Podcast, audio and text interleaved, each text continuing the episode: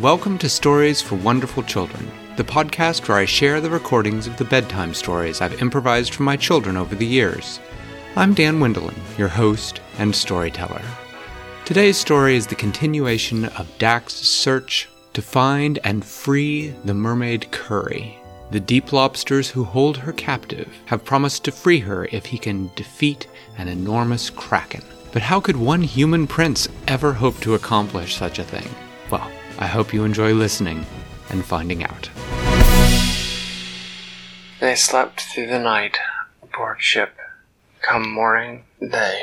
I guess the person who Set drives the sail. ship had to try to stay awake to drive this. Well, you know what they did? They took turns. One person would drive the ship for three or four hours, and then he'd go to bed and wake somebody else up. That way they all got a chance to sleep some. Anyway, when the morning sun rose, they set sail for the area that Claw, king of the deep lobsters, had told them were the hunting grounds of Tsunami. Hunting grounds? Yes. Oh, I Dak forgot to hung ask over you the this side in of the the ship. story. What was it? What? What was it? Not its name, but the type of thing it was. It was a kraken. What in the world is a kraken? Kraken is a squid, sort of like a giant squid It's a octopus s- thing with a lot of tentacles that's like the size of a house. Like a tall window? Huge, like the ti size of a very large house. They're mythical, they're not real. Like as big as our ceiling of our room? And as big as the entire house. Like you stand outside and look at our house, it's that big.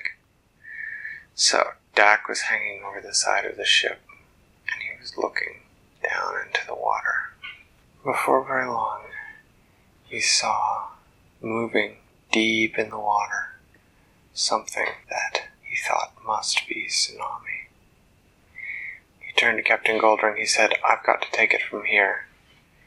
And he bent down and he took off his his boots, took off his fancy tunic. He was wearing just his shorts and his sword, and the shell necklace that Shan had given him.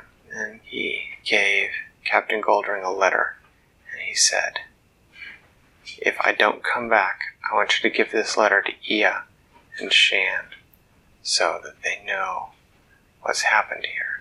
It explains everything, and it explains that it's not your fault. Aye, lad. I'll be doing that, said Captain Goldring.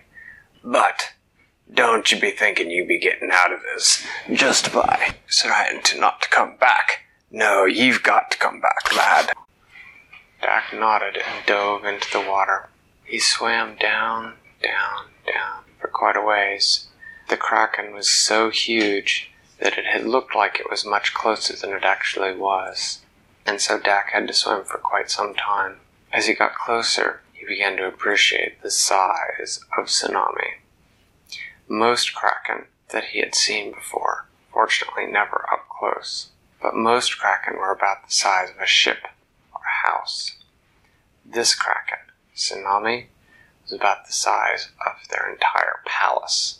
It was huge. It was like slim- swimming up to a building with tentacles. Dak swam up. He drew his sword and he said, You there, Tsunami, I've come to challenge you. Nothing happened for quite some time, and then the kraken slowly began to turn till one huge eye, the size of the ceiling, was looking at him. A deep, burbling voice said, And who might you be, overworlder? I'm Dak. And why do you come to your death in this way? I have not come to die, said Dak. I have come to challenge you because I must. The deep lobsters have demanded it of me in exchange for the return of Curry, my love. Er, such foolishness, said Tsunami. You're not even worth the effort to fight. Tell the deep lobsters that you have failed and go home, overworlder. Love is not meant to flourish between your kind and mermaids anywhere. And with that, the kraken began to swim slowly off. No, said Dak, and he took his sword and he threw it at Tsunami. But he had forgotten that things don't really fly very well underwater. The sword flew about three feet and just fell to the bottom. So Dak had to swim over, pick it up, swim as fast as he could after Tsunami, yelling, Come back here! Come back here! I demand my fight! Tsunami just chuckled at him in that deep underwater voice. and then suddenly it stopped. For something so large, it was surprising that it could move as quickly as it could, or that it could stop so suddenly, and Dak almost swam right into it. He quickly drew his sword, getting ready to slash at one of the tentacles that was closest to him, but the tentacle whipped around with surprising speed, wrapped around the sword, and jerked it from Dak's grasp. Then Tsunami turned, and to its vast eye could again regard him it said, How is it that you are here, Overworlder? How is it that you are here? I told you, said Dak. I'm here because the deep lobsters and their king Claw demanded it of me if I in exchange for the return of my love curry. No, said Tsunami. You do not understand my question. I mean, how are you under the water? Cannot breathe. You are not a creature of the sea. And how is it that you cannot understand my speech? Oh, said Dak, that's through this.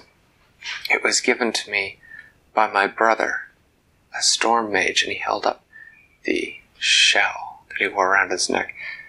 Tsunami studied it for a moment, and then the pupil of his great eye got wide. He said, Oh, you possess a mariner's shell. I did not know any of those still existed.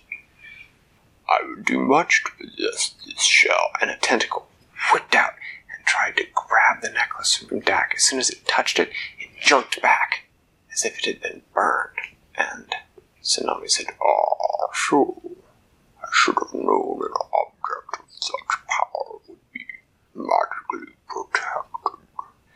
I will make this deal with you, Overworlder. If you will give me the mariner's shell, I will part from here and trouble the deep lobsters no more. Shan thought, but, but, but then I won't be able to talk to the deep lobsters either. And, and if they free Curry, I won't be able to talk to her anymore. Oh, so you choice, do you not? You may depart. I will not fight you. You are not worth my effort. You may depart and leave your mermaid curry with the deep lobsters. Or you may give me the shell and she will go free. Although perhaps you will never be able to speak to Dak said, That's a terrible choice. I um, am Tsunami. I care not what you think of the choices I give you. Very well, said Dak, but I must swim up to the surface to give it to you, as I will not be able to breathe under the water any more. Done, said Tsunami. Dak swam up to the surface with the great kraken, one of its tentacles snaking up behind him. When he reached the surface near the boat, Dak took the necklace out from around his neck and handed it to the kraken. The tentacle took it and disappeared below the water. Peering down through the water, Dak could see the necklace and the tentacle holding it go down, down, down to the great body of the kraken, and then the great thing turn and swim away at great speed. He watched it until it was gone, and then swam back to the ship. But he couldn't breathe. Well, no, he was above the water now. He was on the surface of the water. But So, lad, you be coming back, do ye? Did you win then? I don't know whether I won or not, said Dak. Well, why don't you come down and have a meal in me quarters? Tell me all about it.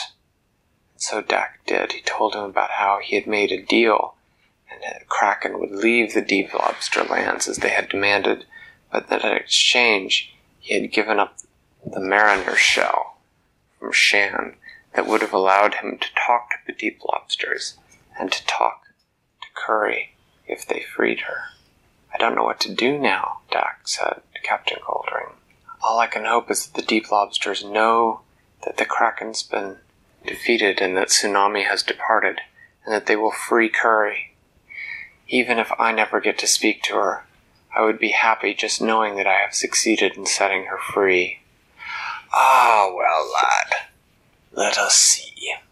Perhaps we should have a good night's sleep on it and see what we can find in the morning, eh? So, after he had had dinner with Captain Goldring, Shan went up on deck. I'm, I'm sorry, Dak went up on the deck and watched the sunset. As the sun was setting, he saw a great white albatross flying through the sky. He thought it was strange because albatrosses, although you could see them this far out at sea, they did not usually fly this close to dark, and they usually flew in a straight line, whereas this one seemed to be circling, as though it was searching for them. And then it stopped circling, and it flew in a straight line towards their ship, and landed.